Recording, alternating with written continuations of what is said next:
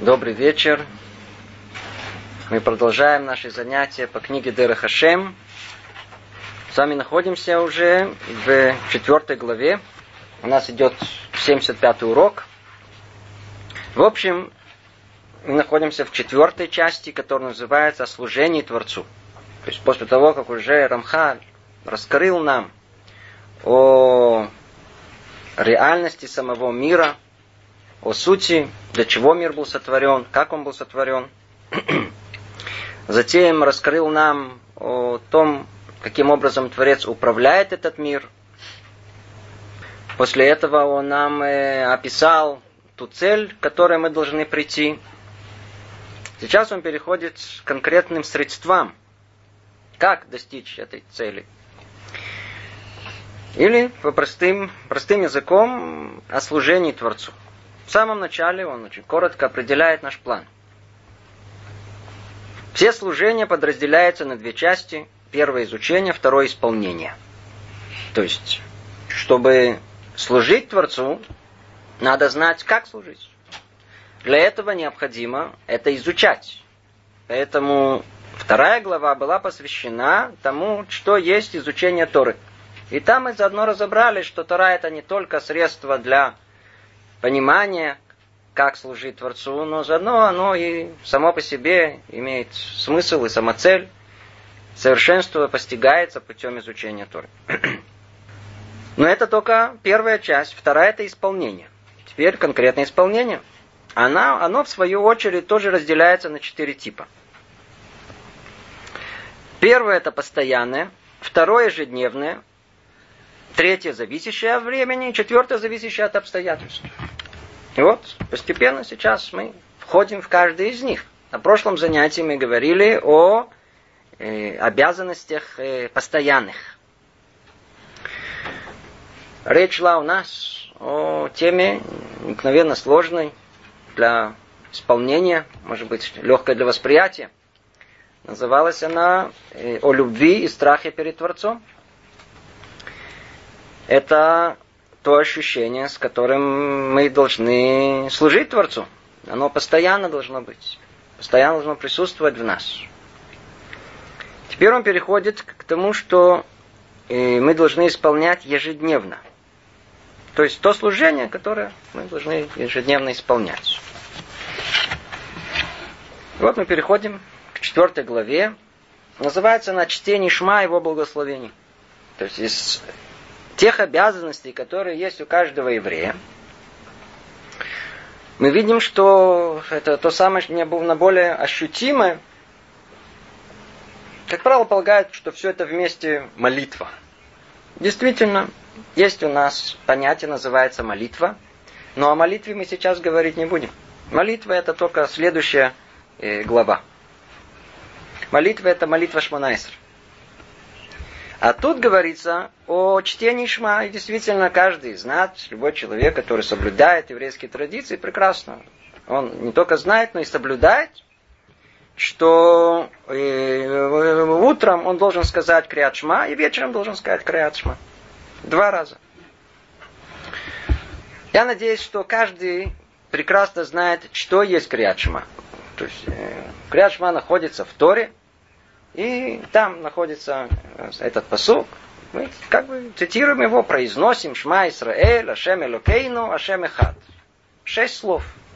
И за ним идет некое дополнение маленькое, и после этого идут три стиха истории, которые мы как бы тоже должны произнести. Произнесли.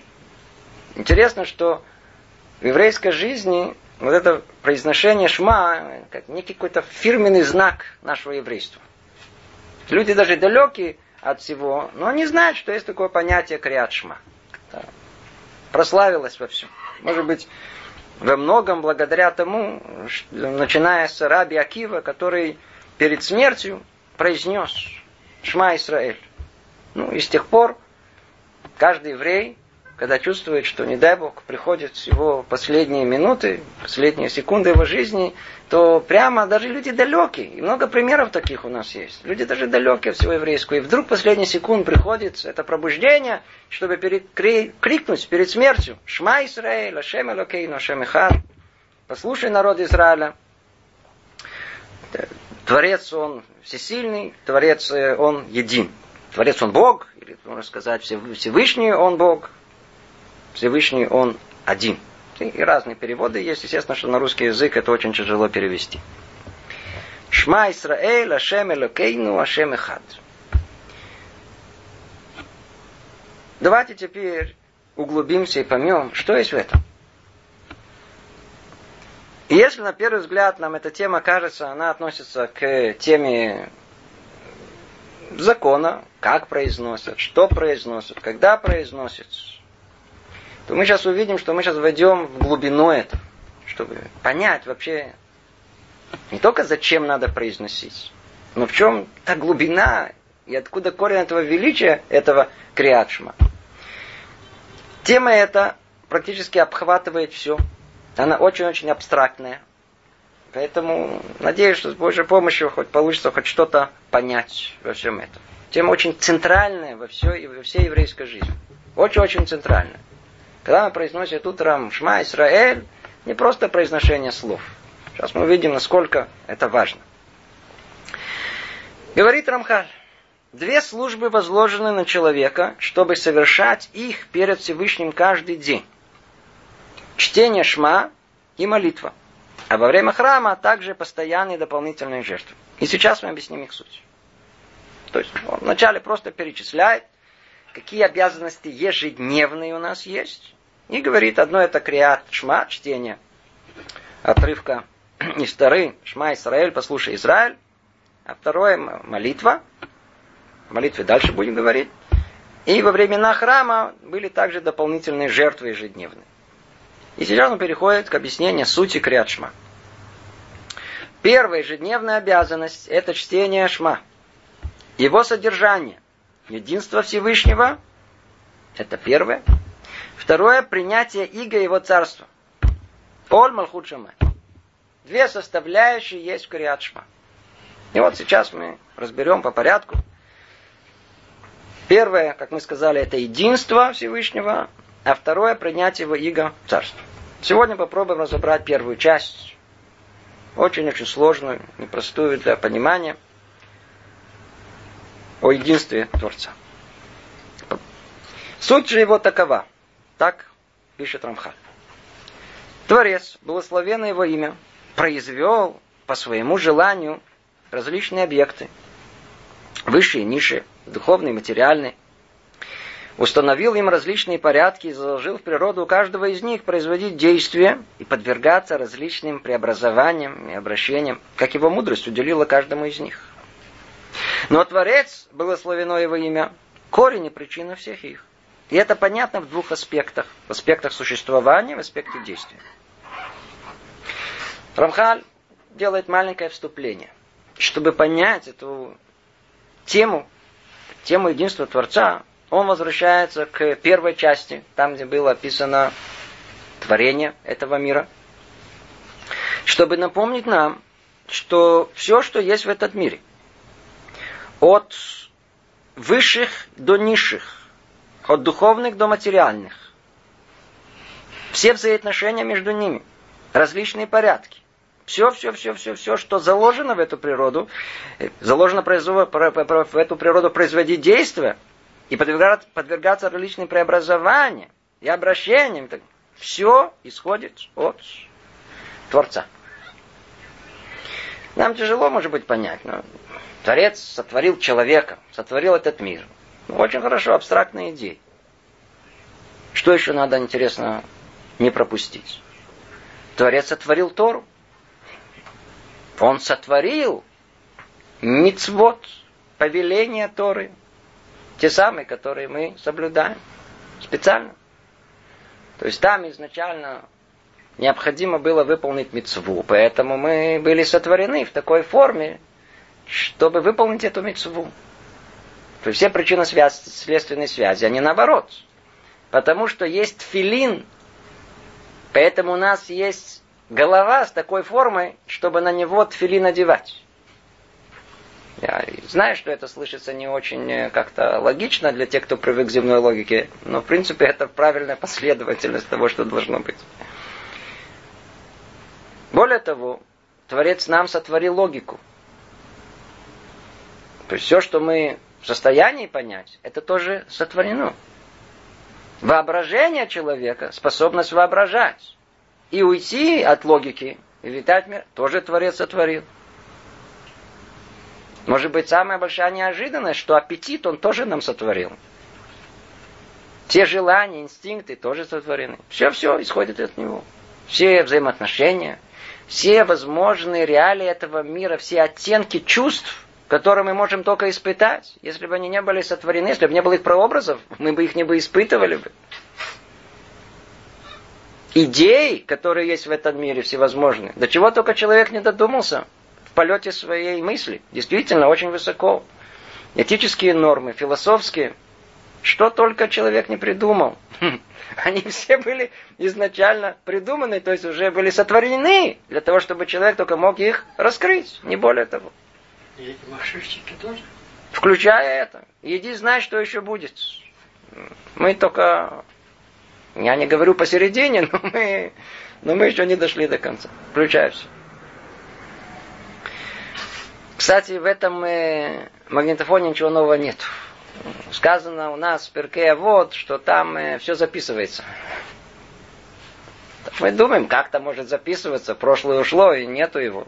Видите, для этого надо было сотворить, чтобы человек произвел этот магнитофон, чтобы мы поняли о том, что ничего в мире не пропадает. Видите, записали, все существует. Все сотворено от Творца. Это то, что напоминается. Но Творец, благословенно его имя, корень и причина всех их. Обратите внимание, как он точно описывает это. Творец является корнем и причиной всех их. Что такое корень? Где мы его находим? Мы его находим у любого растения. Иногда мы видим огромное, огромное дерево. С кроной большой, и огромное количество листьев и так далее. Плоды. Но все они откуда исходят? Откуда они получают пищу? откуда все, почему они вообще в состоянии существовать? Только потому, что они исходят из одного корня. То есть существование всего мира, оно связано с тем, что Творец, он как бы корень всего этого мира. Все исходит из него. И аспекте действия. То есть, когда мы видим некое действие, то у этого действия всегда есть причина. Мир был сотворен, таким образом, чтобы человек мог понять его. Поэтому необходимо было, чтобы мир был сотворен согласно причинно-следственных связей. Поэтому у, любой, у любого следствия есть причина. И Творец, он является причиной всех причин. Это то, что он говорит. Но Творец, благословено имя и, и его корень и причина всех. Всего, что сотворено. И это понятно в двух аспектах. В аспекте существования, в аспектах действия. Сейчас он это объясняет более подробно. В аспекте существования это то, что мы уже объяснили в первой части. Как все реалии зависят от него и проистекает из его воли. Чего нельзя сказать, его существование, которое обязательно само по себе и не зависит ни от кого другого. Но все другие реалии существуют только из-за того, что он возжелал их, поддерживает их существование по своей воле. Халь еще глубже раскрывает нам, что только реальность самого Творца, она ни от чего не зависит. Кроме реальности самого Творца по сути, его все остальное целиком и полностью зависит от самого Творца. Все реалии зависят от него и проистекают из его воли в отличие от его сути, его существования само по себе, которое ничего, ни от чего другого не зависит. Это с точки зрения существования.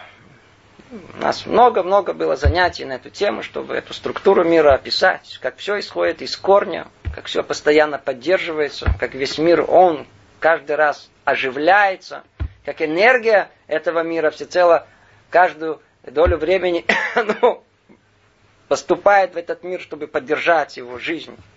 Постоянно. Как, как мы видим, э, Лавдиль, программу какую-то, видим что-то на, на, на экране. Сейчас все там, кто-то смотрит. Почему он видит? Там вставлена в розетку вот эта энергия электрическая. вытащите из... Э, нету картинки, ничего не видно. Так и наш мир, он существует. Мы тут все бегаем, как на экране.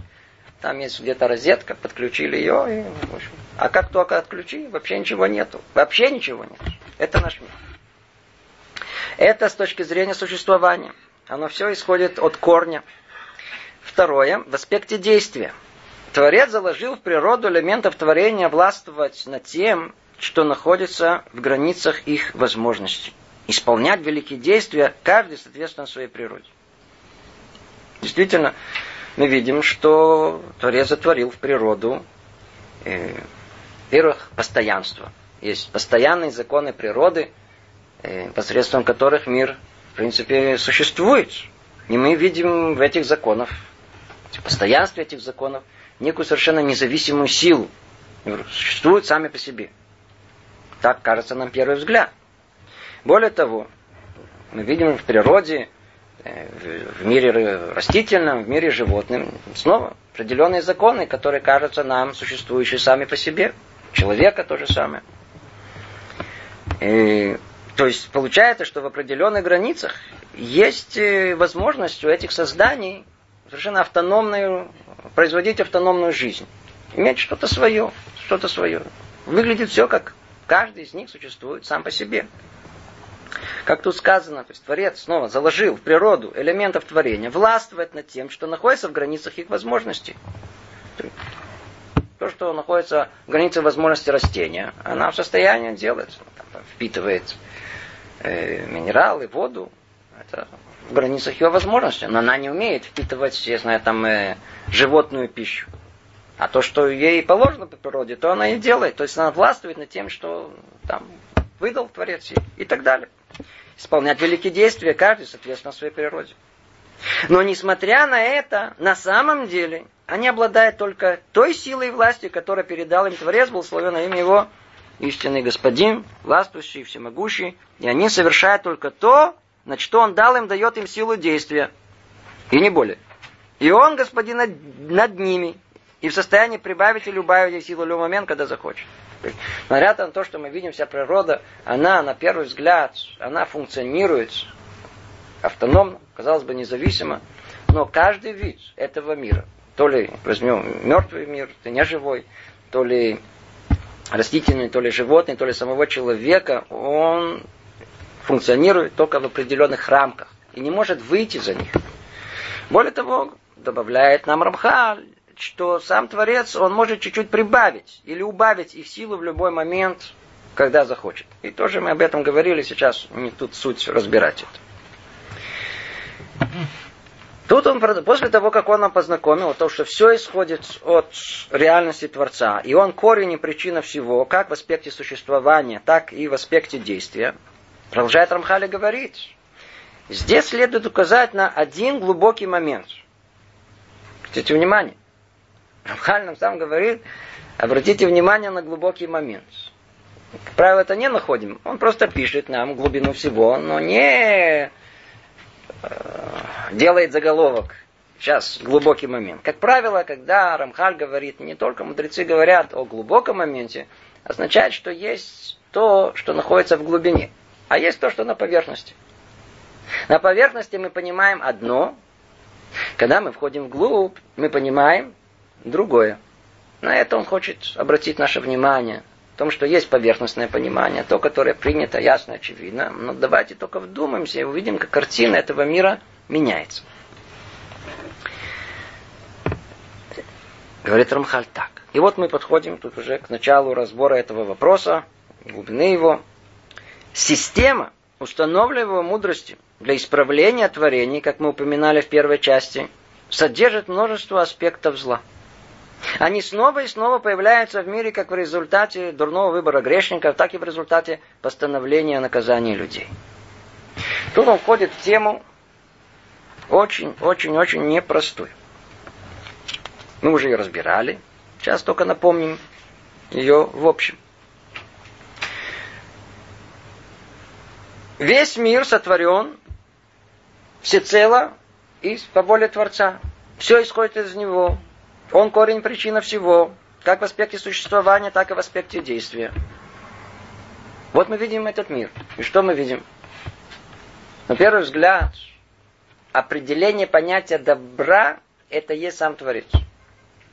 То есть, что есть добро Творец? Что наиболее подобно этому будем называть добром? Можем ли мы назвать добром все, что происходит в этом мире? Вовсе нет.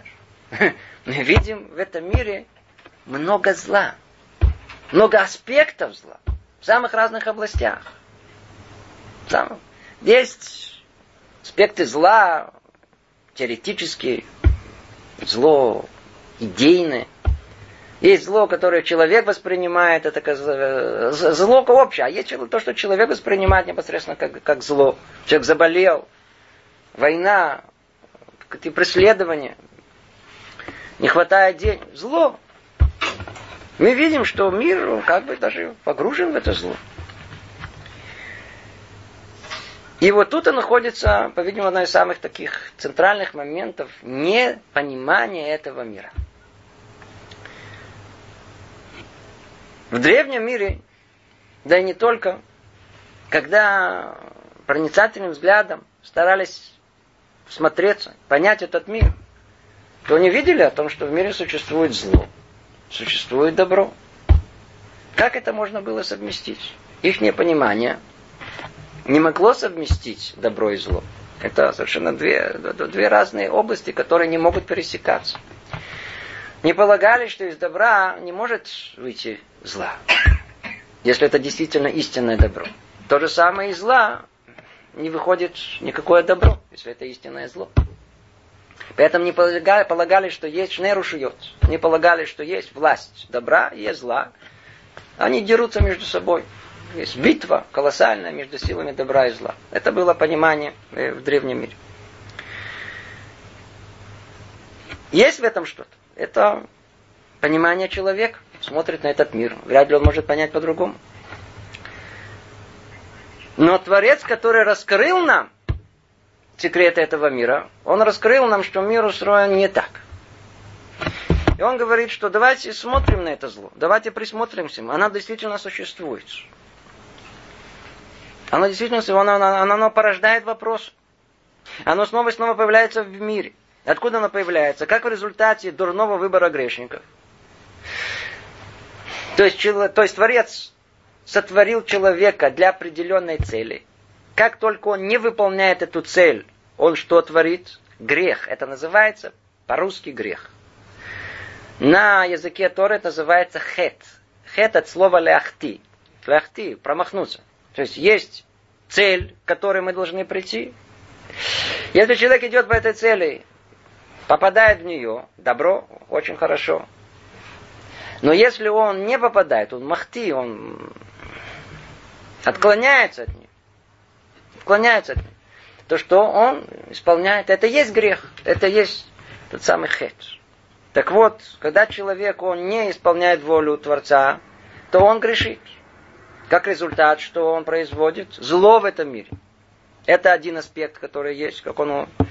Так и в результате постановления наказания людей. После того, как человек уже натворил, грешил, то так как в мире существует управление правосудием, то любое прегрешение, оно влечет за собой наказание. Теперь Кроме того, что он человек на кору лесил, теперь он получает наказание. Другой человек смотрит, что видит. Еще больше зла в этом мире. Тут страдает, грешник страдает, еще там за собой влечет многих. Снова мы видим аспекты зла. На первый взгляд кажется, что это существующее зло противоположно желанию Всевышнего. Ведь он желает только добра. Все его желание наделить благом. Более того, его имя скверняется при властвовании злодеев усилении зола и испорченности. Для человека это камень преткновения. Все говорят, все, значит, все, есть люди, которые, которым это очень тяжело. Что они утверждают? Что если был бы Творец, неужели бы зло бы так бы торжествовало бы? Для них это тяжело. В их понимании, поверхностном, не может такого быть, что от Творца, который есть истинно добро и зайдет какое-либо зло. Не понимает, не понимает человеческим разумом. Ну вот, то, что не человеческий разум способен нам раскрыть, мы должны понять. И он говорит, продолжает говорить так. Но знающий пути Всевышнего, те, кто учит его, те, кто вошел во все это, и на это намекает, что тут находится эта глубина. На поверхности все выглядит как наличие зла, которое существует само по себе. Но знаете, там внутри тот, кто знает пути Всевышнего и углубляется в их суть, поймет, что все это ничто иное, как выстраивание в глубинном замысле цепочки причин, которые все направлены в одну точку. Все направлены в одну точку. Совершенствование творения. Когда эта цель будет достигнута, все элементы зла прекратят свое существование, как мы минули в первой части. Да, мы там уже упоминали в первой части, очень подробно, это была наша основная цель. Тут он говорит несколькими словами. Напоминает, да, есть зло, не всяком сомнении. Вся проблема, что человек смотрит на этот мир через такую маленькую скважину замочную. Он видит только то, что перед его носом. Он смотрит на мир только в настоящем времени. Для него настоящее время это не, не только та неуловимая э, доля секунды, когда он как бы в ней находится, хотя вообще не она неуловима. Имеется в виду его жизнь, приблизительно его жизнь, несколько поколений. Это не может смотреться во все вместе взято.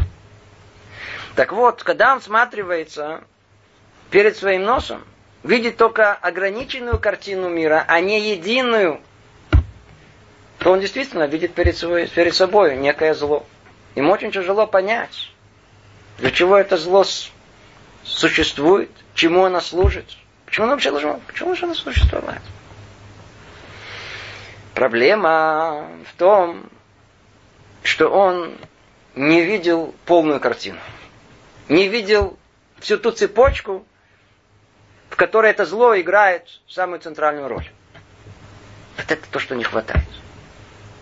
И, в принципе, то, что мы сейчас сказали, сейчас дальше продолжим и разовьем, за этим вообще находится понимание всего. Картину, которую человек хочет понять, она полная или нет. Полная как в пространстве, так и по времени. Да или нет? Кто поймет, удостоится мудрости, кто нет. Не совсем. По-русски так и говорят, что есть такие люди, которым пол работы не показывают. Почему не показывают? Потому что, иди знай, они не понимая того процесса, который происходит перед их глазами, они полезут со своими советами давать. Ну да так, нужно так, тут неправильно, чего тут режете, что вы делаете. Человек предположим, спустился не знает куда, смотрит в щелочку в операционный зал, там, где делают операцию на человека. Что он видит? Взяли ножик, раз, и в человека. Ну, может быть, не так, может быть, надо, хирург делает как-то поаккуратнее, но все таки Что он кричит? Караул! Убивает! Ну, мы-то знаем прекрасно, кто видел, как это началось. После этого, что дальше произошло, в том случае, если эта операция, операция удачно произошла, естественно, то он знает, что, что это только для добра. Но посередине мы видим одно зло. Для того, чтобы шить костюм, вначале нужно это что? Кромсать, нужно резать, нужно... Что ничего не понятно, что-то происходит, какое-то разрушение. Чтобы был какой-то плод, вначале надо его запихать в землю, чтобы он там сгнил. Мы смотрим ограниченным взглядом, мы не видим все, что происходит. Так и все в этом мире. Надо видеть от начала и до конца. Об этом он говорит. Но знающий пути Всевышнего и углубляющийся в их суть поймет, что все это ничто иное, как выстраивание в глубинном замысле цепочки причин, которые все направлены в одну точку совершенствования творения. Да, мы видим зло, да, есть зло. Во всех уровнях, во всех аспектах. Все зло от начала до конца всецело служит добру. Как? Нам это в нашей жизни, может быть, не раскрывается. Хотя сама идея должна быть ясна и понятна. Сколько есть примеров в нашей жизни. Не все это удостаиваются. Вовсе нет. Но многие-многие люди прекрасно на своей жизни, прекрасно понимают, что у них были периоды в жизни, когда они считали, что зла большего, что с ними происходит, нету. Нет большего зла. Тысячи примеров. Мы тут приводили эти примеры. Сколько их только не есть. Когда человек думал, что нет большего зла. Он куда-то опоздал. И, и рухнулась ему вся, вся, вся жизнь. Пример, который я помню, первое, что в голову, тот пример, когда его приводил э, про одну семью, одного равина, который, который убегал там от этих погромов, и у него купил билеты э, до Америки, до, до, до, до, все деньги, которые у него были, туда вложил. И надо было не как сейчас, надо было ехать подводами, надо было ехать с пересадками поездами через всю Европу, пока он доехал самым удивительным образом до Лондона. И от Лондона осталось последнее только добраться до, э, до парохода, до порта. И опоздал поезд. Опоздал на несколько часов. Он был готов рвать на себе волос. Он готов был покончить с собой, потому что, потому что все, у него не было ни средств существования, не было возможностей, проблемы были с какой-то... Все было черным, это был конец света. Опоздал. На какой пароход он опоздал? На Титаник. И таких примеров сколько угодно. Человек заболел и думал, что хуже не, бы, не может быть. Впоследствии выяснилось, что болезнь оказалась причиной того, что он оказался в этом месте. И это позволило ему там добиться чего-то, каких-то больших достижений в одной в своей области. Примеров невероятное количество, даже не хочу уделять этому времени. Каждый из нас в своей жизни, если только он смотрится хорошо, он сможет рассмотреть, что порой зло, да, оно, э, казалось бы, было в нашей жизни. Да, это было зло. Но как только мы проживали эту жизнь, там ближе к концу, там ближе к концу, вдруг все проясняется. Это действительно было зло или нет. Снова повторю, не каждый удостаивается этого. Не каждый удостаивается как с точки зрения всей его жизни. Не каждому посылаются такие испытания. Но есть такие, которые не удостаиваются только потому, что не задумываются над этим. И то, что им казалось как зло, все, там я один, или наоборот, у меня там много э, детей, я нету жизни. Все, много болезней, какие-то несчастья, как, переехали, там, разорились. Э, это в таком узком человеческом масштабе, я же не беру более глобально даже. Кажется, что это страшная трагедия. Там в конце вдруг выяснялось, что наоборот, это была причиной возвышения человека. Сколько раз приходилось людям слышать жалобы людей. Это сложно, это сложно, это сложно. Это было проблема, это проблема. Вот интересно, сколько раз мне приходилось спрашивать людей. Скажите, а что вы помните? Человек что хочет? Какой жизни? Хорошей. А что такое хорошая жизнь? Спокойно. Кушать, чтобы было. Крыша над головой. Желательно повыше и побольше. С кондиционером в холодильнике, чтобы было побольше, зарплата хорошая, чтобы была, спокойная жизнь. И смотреть телевизор спокойно. Больше всего, больше чего ничего не хочет. Кто-то помнит хоть секунду такой жизни? Никто не может вспомнить, о чем речь идет. Никто не вспомнит, о чем речь идет. Спрашиваю что ты помнишь? Что он помнит? Именно все те проблемы, которые у него были. То зло, которое он думал, хуже быть не может. Как он попал в такое место. И там его, там, не знаю, там чуть ли обобрали, обокрали. И он, несмотря на это, там вышел из этого, и было сложно, и то, то. Вот это он помнит.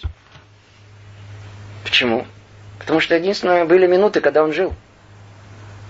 То, что ему казалось злом, на самом деле это самое-самое было... Э, это единственный шанс его жизни. Там в конечном итоге не только что он спорит, это единственное, что останется ему, по сути. Все остальное, кто помнит, это просто убийство времени. Помните, как мы много раз говорили, человек живет, смысла не имеет. Выяснилось, что надо еще жить там лет 50-60. Теперь надо как-то что-то делать с этим временем, надо куда-то это время прикончить. Убить время называется. Надо до гроба пока надо как-то доковылять побыстрее, это, чтобы, ну, главное, чтобы это удобнее было, комфортабельнее. Нет смысла. Если человек только смотрится, он увидит, что все то, что он считал злом, только соберется вместе он рассмотрит, как это все в конечном итоге служило только добру. Зло для человека, всматривающего в этот мир, это не более чем средство для достижения добра. Он знает, что это истинное его испытание. Он не убегает от этих испытаний, он старается преодолевать их. В этом месте, там, где есть зло, там выбор человека.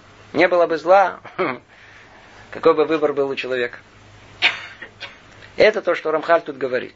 Но знающий пути Всевышнего и углубляющийся в их суть поймет, что все это ничто иное, как выстраивание в глубинном замысле цепочки причин, которые все направлены в одну точку – совершенствование творения. Да-да, там в самом конце, когда человек прошел все трудности, все испытания, он чувствует себя человеком.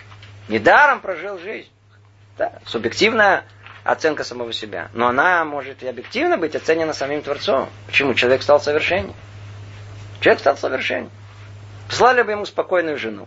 Умер бы такой, как он и родился. Врачевым. Послали неспокойную жену. Ну, так боролся с ней. Раскрыл себя. Получил возможность раскрыть добро, которое в нем. Частично раскрыл, частично нет, а хотя бы частично раскрыл. Уже хорошо. То же самое со старой женой. Когда эта цель будет достигнута, то есть когда человек станет соверш... более совершенный там в конце, творение станет совершенное там в конце, все элементы зла прекратят свое существование, как мы упоминали в первой части. Оп, вот тут самое интересное. Сейчас дальше еще больше разовьем. Мы говорим о зле. Оно существует. Но любое зло существует всегда временно. Зло появилось, ушло. Появилось, ушло. Видоизменилось, снова ушло собираем всю жизнь вместе, увидим, что в конечном итоге зло всегда уходит. Оно никогда не остается. Более того, тогда, когда цель, вот этого цель общего собрания всего вместе достигается, когда мы достигаем какого-то конца, завершения, то что происходит? Все это зло автоматически исчезает. Получается, что Творец является истинным правителем всего, и лишь его замысел осуществляется – этот замысел состоит в том, что его благо и совершенство достигли сознания, как мы упомянули выше. То есть, то самое, тот самый замысел, который был до того, в конечном итоге он осуществился.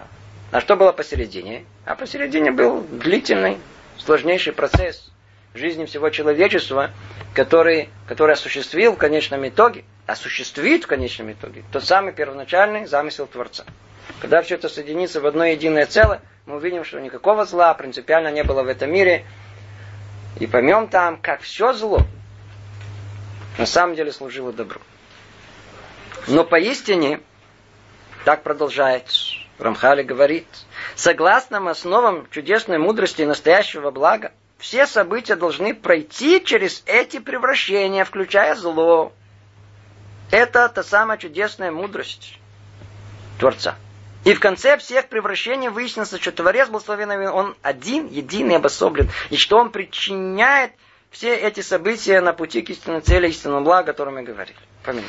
Так устроен весь мир. Возьмите все истории в Торе, истории в нашей жизни, возьмем историю человечества, с какой стороны вы не, не посмотрим на, на, на, на это, мы видим, что все изначально куда-то откуда-то исходит, есть развитие этого, и куда-то это приходит. И то, что мы видим посередине, что это зло, в конечном итоге это оказывается добро. Да, примеры истории каждый из нас знает о том, что что только фараон не натворил еврейскому народу. Если мы хотим искать, что зло, внимательно прочнем, как это описывает Тара, увидим, сколько зла принес фараон еврейскому народу. Что оказалось? Оказалось, что все это зло в конечном итоге оказалось причиной освящение имени Творца, прославление имени Его. Чем больше зло было, тем больше чудес было сотворено.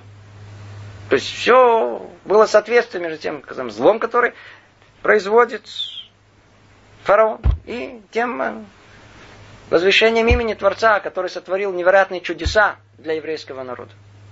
Или возьмите пример продажи Йосефа братьями. В тот момент, когда это произошло, это было Необыкновенное зло. Братья, родные, кто? Сыновья Якова продают своего родного брата, Йосефа. Куда? В рабство. Уму непостижим. Для чего они продали его в рабство? Обратите внимание, это классический пример. Кто его помнит, его много-много проясняется. Для чего продали его братья в рабство? Они опасались от чего? Они опасались от того, что он будет над ними царствовать. Так, так, так они опасались. Что выяснилось в конце? что тот факт, что они его продали, вот это зло оказалось причиной того, что он над ними стал царствовать. И вся цепочка, которая с ними происходила, совершенно неясная, непонятная. Тут их обвинили в, в, в, в том, что они э, шпионы. Потом там одного забрали. Потом там не... До... Что только с ним не... Они ничего не понимали, что происходит. Пока Йосеф сказал всего лишь два слова. Я Йосеф. И все обомлели. И вдруг все, что происходило, там же разрозненные события со, со злом невероятным, которое им казалось очевидным, что тут происходит, какие-то несчастья, какие-то преследования, какие-то... и вдруг все выстроилось моментально в одну единую цепочку. А, и все так замерли. Кстати, говорят о том, что когда придет Машиах, произойдет точно так же. То есть все будут находиться в полном недоумении, полном понимании, что тут происходит. Пока он не скажет, я Машиах, все, и тогда вдруг все выстроится в единую цепочку понимания. То есть, как тут сказано, согласно основам чудесной мудрости и настоящего блага, все события должны пройти через эти превращения. И в конце всех превращений выяснится, что Творец, благословен его имя, один, един и особлен. На языке Торы это эхат, яхиту, маюхат. Известная фраза, которая тоже требует э, пояснения. В образной форме мы уже намекнули. Хад яхиту миюхад – это понимание по времени, что то, что было в самом начале, оно развивается и в конечном итоге придет ту задумку, то есть осуществится то, что было в самом начале. Это как бы было, есть, будет. Или другим языком, то, что было задумано, сейчас оно осуществляется, но в конечном итоге что будет? Будет то, что было. То, что было, то и будет.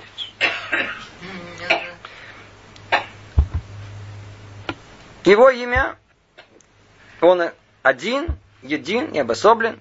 Дальше, может, чуть глубже поймем. И что он причиняет все эти события на пути к истинной цели, истинному благу, о котором мы упоминали. В конечном итоге все придет к истинному благу.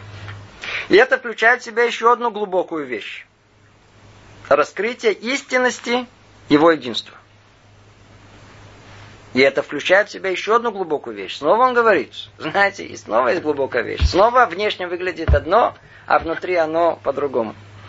Раскрытие истинности его единства. Мы уже объяснили, что общий принцип всех существующих в мире обстоятельств заключается в том, что Творец создал зло, чтобы люди удалили его и установили добро в самих себе и в творении. И в этом принципе коренятся многие законы и важные корны, необходимые для достижения совершенства во всех частях и аспектах. Ибо в творении имеется много деталей бытия зла, его действий и власти. И есть множество деталей в отношении зла к человеку, который подвержен влиянию зла и помещен в его среду. И также много деталей есть в пересиливании зла, освобождении от его оков и победе над ними. И в отношении бытия добра, его распространения и укрепления по мере покорения зла и победы над ним. Что нам хочет сказать сейчас тут Рамха? Он хочет нам раскрыть еще одну очень важную глубинную вещь. То есть все, что мы сказали, давайте спустимся еще чуть ниже.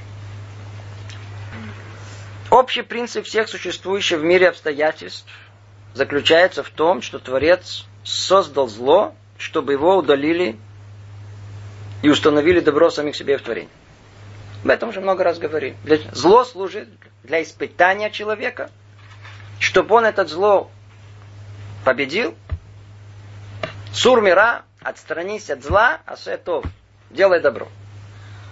От зла надо отстраниться. Зло надо победить. Надо победить. Надо победить. Тут так сказано. Мы говорим сейчас общую идею.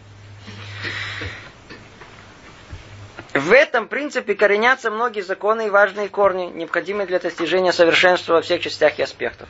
И в этом что? Корень всего. Но что? Во всем этом есть много частей, как он говорит, и много аспектов. Ибо в творении имеется много деталей бытия зла. И тут он переходит к тому, что наш мир – он разбитый на миллиарды, миллиардов, миллиардов, миллиардов, миллионов, триллионов частей. разбиты на огромное количество осколков. Всего, все реальности, которые есть. Если до греха первого человека реальность была в каком-то смысле едина, то после греха первого человека мир просто разбивается. Душа первого человека, она разбивается на миллиарды душ всех людей, которые есть в этом мире. Не, не что это на 600 тысяч душ. А время, которое, в принципе, был один день существования человека, разбивается на 6 тысяч лет. Одна мецва, которая повелевался человек, она разбивается на 613 заповедей. И так мы видим, происходит разбиение всего. Если раньше, чтобы исправить мир, все было как одна ваза, только сохрани ее, ваза разбилась. Теперь что мы должны сделать? Мы должны все эти осколки со всеми аспектами их точно слепить в одно единое целое.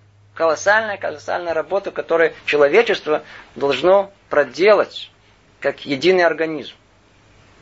И вот он начинает эту тему развивать. О том, что все детали нашей жизни, все детали бытия зла, его действия и власти, и множество деталей – Точно так же, как есть множество деталей со стороны зла, есть огромное количество деталей со стороны добра. Того добра, который пересиливает зло. Продолжает Рамхали говорит, но корень существования зла, его активности и власти в сокрытии Творцом своего единства. В том, что он не открывает всем своей истинной сущности – Степень реальности зла зависит от меры его сокрытия, как мы упоминали в первой части. Тут он приходит, говорит нам очень важную, необходимую э, э, глубину понимания всего этого. Что породило многообразие? В отличие от того единства, которое было до того как. А многообразие, оно скрывает замысел единства. Скрывает. Когда мы видим автомобиль, понятно, автомобиль. Средства для передвижения, все ясно, четыре колеса, двигатель, тормоза, руль, все нормально, садись, поехали. Давайте разберем его на мельчайшие детали. Разбросим эти детали, не знаю, по какой-то огромной площади. И начнем ходить по этой площади. Скажите, мы поймем, что речь идет об автомобиле? Вообще не поймем, о чем речь идет. Будем смотреть, какие шестеренки, какие-то болты, какие-то, не знаю, это гайки, не знаю, что это, куски железа какие-то. Что это такое, мы не понимаем. Так наш мир разбит. Он разбит, мы не понимаем, мы не понимаем. Но за всем этим разбитым многообразием, колоссальным, которое есть в мире, кроется единство Творца. Другими словами, тот самый замысел, сейчас основное мы говорим, тот самый замысел, автомобиль, не знаю, там что-то цельное, единое, замысел которого есть. Когда можно познать? Только тогда, когда все это вместе. А когда это все разбросано по разным кускам, мы не понимаем. Замысел скрыть. Точно так же, так как мир наш, он разбит на миллиарды и миллиардов, миллиардов э, кусков частей, то это разбиение скрывает замысел Творца, единый замысел Творца, скрывает самого Творца. Зачем? Получается, что это и есть скрытие, это и есть скрытие Творца. Вот это разбиение, это и есть скрытие Творца. Теперь мы понимаем, что есть зло. Чем больше у нас есть, чем больше у нас зло, э, чем больше у нас есть разбиение, тем больше зла. Другие, откуда это исходит? Из скрытия лика Творца. А в чем оно проявляется больше всего? В единстве. Замысел Творца можно понять. Когда? Когда мы видим этот замысел.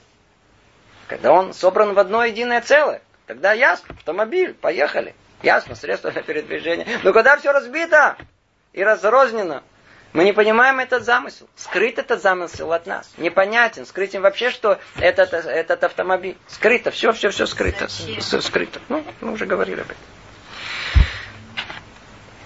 Это то, что он говорит, что корень существования зла, его активности и власти в сокрытии Творцом своего единства. Творец скрыл свое единство чем? Многообразием, разбиением. Как по пространству, так и по времени как человеческой истории, так и в природе, и во всем. Колоссальное многообразие, которое есть, оно просто уводит человека, не дает ему возможности все увидеть в, как одно единое целое. Поэтому он не в состоянии понять, что весь этот мир един. Не в состоянии, из-за того, что в мире такое колоссальное многообразие. Продолжает Рамхали говорит, корень всякого уничтожения зла, его удаление, установление всего творения в добре, это раскрытие единства Всевышнего. Вау, вау, вау. Послушайте теперь, теперь, теперь еще больше глубину.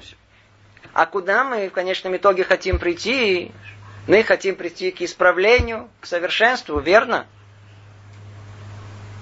Как мы придем к нему? Только тогда, когда все разрознено, соберем единое целое. Поэтому суть наша – это зивуги. Это постоянно соединять, соединять, соединять. На всех уровнях. Да, мы людям говорим про мужа и жена. Соединиться – это часть цели творения. Они разъединяться. Это зло, вопреки э, цели творения. Быть близкими с детьми. Дружить друг с другом. Дружить народами. Единым. Все, все, все. Соединяться, понимать. Все, все присоединение. Все, любое присоединение – это в сторону добра. Разделение – в сторону зла. Когда мы все соединяем, когда человек способен всю историю человечества собрать вместе, то есть соединить. Когда способен понять всю природу человека, соединить. Когда он способен понять не только мертвую природу, но и живую, и все вместе соединить. Увидите все в едином цели. Что происходит? Как только мы увидим все до конца.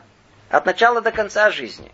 От начала истории до конца истории. Что произойдет? Как мы сказали, раскроется единство Всевышнего, раскроется его замысел, тем самым автоматически зло будет уничтожено.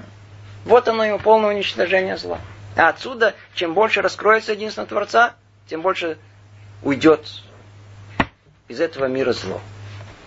То, то, то, то, что он говорит. Корень всякого уничтожения зла, его удаление и установление всего творения в добре, это раскрытие единства Всевышнего. И об этом сказано в Писании, в книге Дворим, Смотри же сейчас, что я, это я, и нет со мной другого Бога. Я умерщвляю, я оживляю, я поразил, я исцеляю, нет спасающего от моей руки. Творец сказывает нам в Таре, что ничего в мире, кроме него, не происходит. Все исходит из него. Все, абсолютно все исходит от него. Все от начала до конца. То, что мы думаем, что это зло, естественно, что то, что добро, все от него исходит. И написано в книге Ишияу, чтобы познали вы и поверили мне, и поняли, что это я. Предо мной не создан Бог, а после меня не будет. Все исходит только от самого, самого, самой реальности Творца, надо только раскрыть ее. Задача человека устранить это зло. Каким образом? Что он соберет все в единое целое, раскроет единство, которое есть в этом мире. Подытоживает Рамхали говорит, выходит, что окончательное исправление всего творения вы слышите? Окончательное исправление всего творения, то, к чему хотим прийти, стремимся к этому, зависит от раскрытия единства Всевышнего. Почему? Это больше всего скрыто. Единство Творца больше всего, что скрыто в этом мире. И нужно нам максимум усилий для того, чтобы раскрыть это единство – Потому что посредством этого, и только посредством этого приходит исправление. Продолжает Рамхали говорит, он был, есть и будет всегда один, единый возлюблен. Но в настоящее время он не открыт всем как следует. В будущем же он откроется всем творениям, как написал Захария в тот день, Ашем будет един, и имя его едино. Надо тут это понять. Говорит Рамхаль так, снова, окончательное исправление всего творения зависит от раскрытия единства Всевышнего. Он был, он есть и будет. Он был, снова повторяю то, что мы сказали, как бы он был истинное добро, казалось бы, и то, что в этом мире исходило из него, это было настоящее. На данный момент то, что перед носом нам кажется как злом, но знаете, в будущем будет снова вернется к тому добру, из которого все исходило. Поэтому он говорит снова, он эхад яхиду маюхад. Он один. Один в смысле, что в его реальности, его реальность она одна. Не может быть две реальности божественные. Кто помнит, мы это подробно-подробно разбирали в первой главе.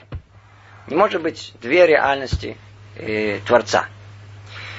Это один и не более. Слово теперь яхид, един, это яхид, он шолет. Один, один, который властвует над всеми. Несмотря на то, что, кажется, несмотря на то, что кажется, что властвует в этом мире много сил, всякие разные силы зла, которые в мире есть, которые кажутся нам автономными, на самом деле, единственный, кто управляет этим миром, властвует, это э, Творец. И дальше сказано, что он маюхат. Маюхат перевели словом обособлен. Смысл этого маюхат в управлении. Каким образом он управляет? То есть он является как бы маюхат, причина любого деяния в этом мире, устранение других сил, разбиение, все находится в этом слове маюхат. Но в нас, но в настоящее время он не открыт всем, как это следует. То есть, несмотря на то, что Творец, истинная сущность, она, она его. Эхад ехит и маюхат. Один, один, един и обособлен. Все, все, все, все исходит из него. В этих словах, в принципе, что вы знали, это вся суть проявления Творца в этом мире. Он был, если будет.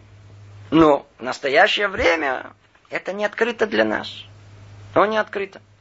А когда раскроется все, тогда когда придем к концу. Как сказано, в будущем он откроется всем творениям. Как написано в книге Схария, в тот день Ашем будет Ихат, уж мой Ихат. Эту, эта концовка, э, всем, надеюсь, известной, э, молитвы Алейну Лишабех, когда в конце мы ее завершаем, Ашем Ихат, уж мой Ихат. Да. Смысл этого какой? В тот день Творец будет един, и имя его едино. Что непонятно на первый взгляд, но смысл очень простой. Мы уже с вами учили о том, что когда мы говорим имя Творца, что такое имя Творца? Это то, каким образом он проявляет себя в этом мире. Что человек наблюдает? Он наблюдает невероятное многообразие проявления Творца в этом мире. Невероятное количество сил, э, влияний, взаимодействий. Ему кажется, что все они разрознены. В то время как мы на первый взгляд знаем о том, что Творец он один. Так вот, придет то время, когда не только будет Ашем Эхад, не только будет э, Творец един, но и имя его, то есть проявление его во всем мире раскроется нам как единый. Но народ Израиля, теперь мы переходим к основной части. Все это было вступление, что мы просто поняли то, чему мы удостоились. Самая основная роль раскрытия единства Творца в этом мире. Это то, что уничтожает то зло, которое есть в этом мире, приводит мир к совершенству. Ну, чему удостоились? Но народ Израиля, удостоившийся своего истинного учения Торы, знает эту истину и свидетельствует о ней и сейчас. И об этом сказано в Писании. А мы, а вы мои свидетели, сказал Ашем. И это большая заслуга для нас. Да, Творец нам дал совершенно невероятную, совершенно непостижимую роль в этом мире. Мы видим этот мир. Мы видим, насколько он многообразный, насколько он, сколько зла в нем есть. И тем не менее, что еврей два раза в день говорит? Шма Израиль. Послушай народ Израиля. В первую очередь имеет в виду себя. Ашем Элокейну. Творец наш. Он всесильный. Ашем Ихад. Да, есть много-много-много самых разных проявлений силы Творца в этом мире. Но знаете же, он един, один. Мюхат. Один. И это что это значит? Это значит, что если мы понимаем это, кто понимает и осознает о том, что все исходит от единства Творца, он совершенно не пугается всего многообразия, которое есть вокруг него. Он не приходит в ужас от того зла, которое он видит. Он понимает, что все зло, которое есть в этом мире, это не более, как тут сказано, часть цепочки, которая в конечном итоге приведет к конечной доброй цели. Не более того. Евреи оказались свидетелями. Мы, мы, мы свидетельствуем постоянно в этом мире, что как этот мир устроен, куда он идет, откуда он вышел. И не просто так, кто, кто молится на языке Торы, присмотритесь, как это написано, эти слова в самой Торе. Шма Исраэль, Ашем Элокейну, Ашем Эхад. Это в самом этом посуке это намекнуто. Кто знает, он прекрасно знает, что слово «шма» в Таре, буква э, третья в слове «шма» «айн», она большая. Она не как все буквы в Торе, она выделяется. А в самом конце слово «эхад», последняя буква «далет», она выделяется, огромная. «Айн» и «далет» теперь посмотрите вместе, что это такое. «Эд» – свидетель. То есть сама эта фраза «Шма Исраэль», она содержит в себе именно тот самый основополагающий факт о том, что мы являетесь свидетелями в этом мире единства Творца. Мы носители этого единства. Мы те, которые способны исправить этот мир провозглашением того, что мир един. Того, что Творец един. Ну, мы тут остановимся. Чуть-чуть перешли наше время. Завтра продолжим эту тему в следующий раз. Всего доброго. Привет из Иерусалима.